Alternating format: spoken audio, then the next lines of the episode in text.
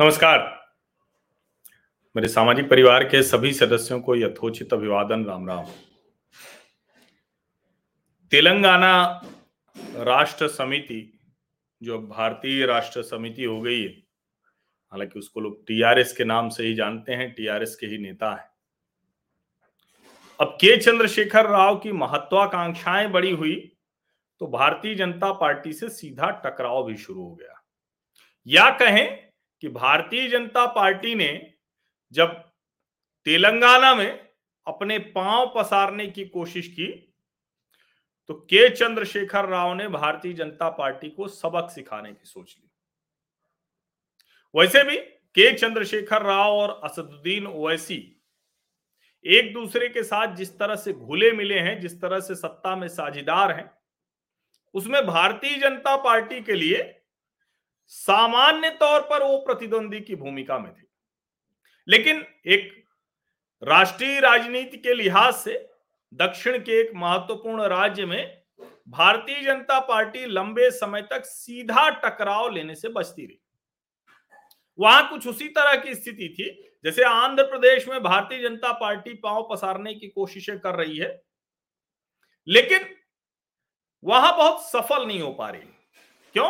क्योंकि जगन मोहन रेड्डी की जो वाईएसआर कांग्रेस है, वो इतनी मज़बूत है कि उसके आगे कोई भी वहाँ सफल नहीं हो पा रहा चंद्रबाबू नायडू को अपने लिए जगह बनाना मुश्किल हो रहा है, या कहें कि जगह बचाना मुश्किल हो रहा है।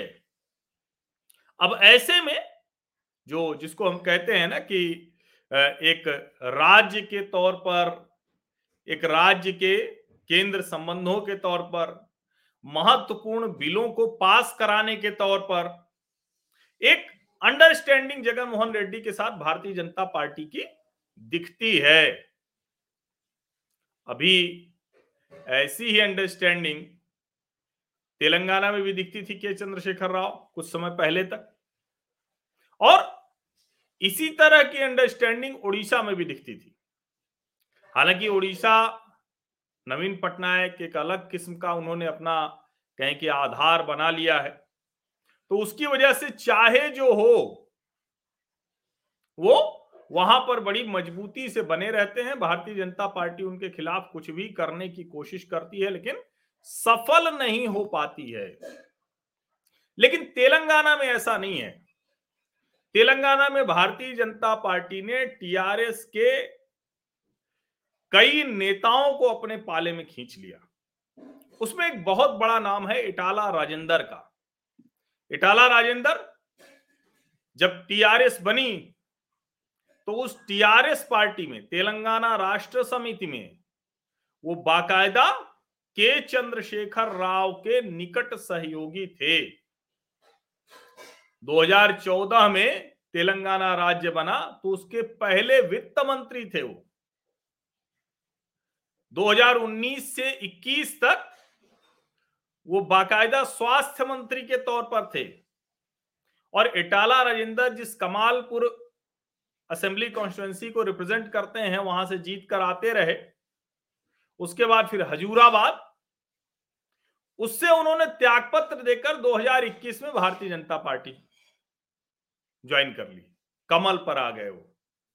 हालाँकि जब वो आए तो ये कहा जा रहा था कि वो अपनी सीट बचा पाएँगे या नहीं जब बचा पाएँगे। लेकिन हजूराबाद में चुनाव हुआ और 2004 से लगातार चुनाव जीतने वाले इटाला राजेंद्र फिर से चुनाव जीतकर आ गए। अब ये कहा जा रहा है कि इटाला राजेंद्र के भारतीय जनता पार्टी में जाने से टीआरएस को बड़ा नुकसान हुआ और अभी जो हाल में चुनाव हुए हैं, उसके बाद के चंद्रशेखर राव ने अपना कहें कि आक्रमण भारतीय जनता पार्टी को बढ़ा दिया। या कहते हैं ना कि आप जब बॉक्सिंग का खेल जैसे होता है ना, या हॉकी का ही खेल होता है, फुटबॉल का कि एक गोल लग गया, या बॉक्सिंग में एक बढ़िया पंच मार दिया तो फिर उसको उठने नहीं देना है। उसको ऑफेंसिव नहीं होने देना है, वो डिफेंस करता रहे। तो अभी केसीआर की पार्टी, जो उपचुनाव हुए मुनगोडे विधानसभा के, उसमें जीत के बाद क्योंकि भारतीय जनता पार्टी बहुत अच्छा लड़ी, वहाँ माहौल था एक कि भारतीय जनता पार्टी जीत भी सकती है। लेकिन अब चूँकि टीआरएस जीत गई है तो टीआरएस की तरफ़ से इटाला राजेंद्र को अपने पाले में लाने के लिए प्रयास शुरू हो गए। और वो कितने कहें कि किस हद तक जाकर प्रयास कर रहे हैं कि के चंद्रशेखर राव और उनके बेटे की बढ़ती महत्वाकांक्षा की वजह से, हालाँकि जो केटीआर और कविता, जो बेटे बेटी हैं केसीआर के उनके बीच में भी बीच बीच में ऐसे मतभेद की खबरें आती रहती हैं, लेकिन वो परिवार का मसला है, जब तक पूरी तरह से सामने नहीं आएगा, तब तक उसको, वो सिर्फ़ खबरें रहेंगी।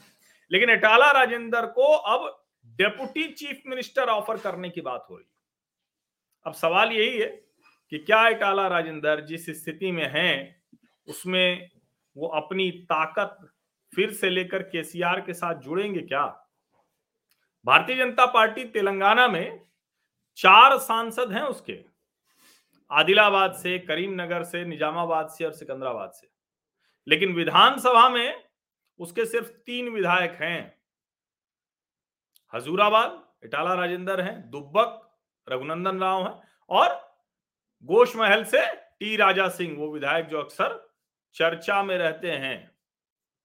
कई कई वजहों से, हालाँकि बड़े मज़बूत विधायक हैं वो। अब सवाल ये है कि जिस तरह की स्थितियाँ हैं, उसमें भारतीय जनता पार्टी के साथ इटाला राजेंद्र अपना भविष्य देख रहे हैं क्या? या फिर जो टीआरएस से बीआरएस हो गई है, यानी तेलंगाना राष्ट्र समिति से जो भारत राष्ट्र समिति हो गई है, फिर से उसमें वो जाना चाहेंगे? ये एक बड़ा प्रश्न है। और विधानसभा चुनावों के पहले ये बड़ा महत्वपूर्ण है ना कि अगला जो विधानसभा चुनाव होगा, उसके पहले क्या केसीआर को ये लगता है कि अगर इस तरह की चीज़ें और बढ़ गई, क्योंकि इटाला के जाने से एक और चीज़ें हुई कि नीचे के स्तर पर भी टीआरएस के बहुत से नेता भारतीय जनता पार्टी में आए।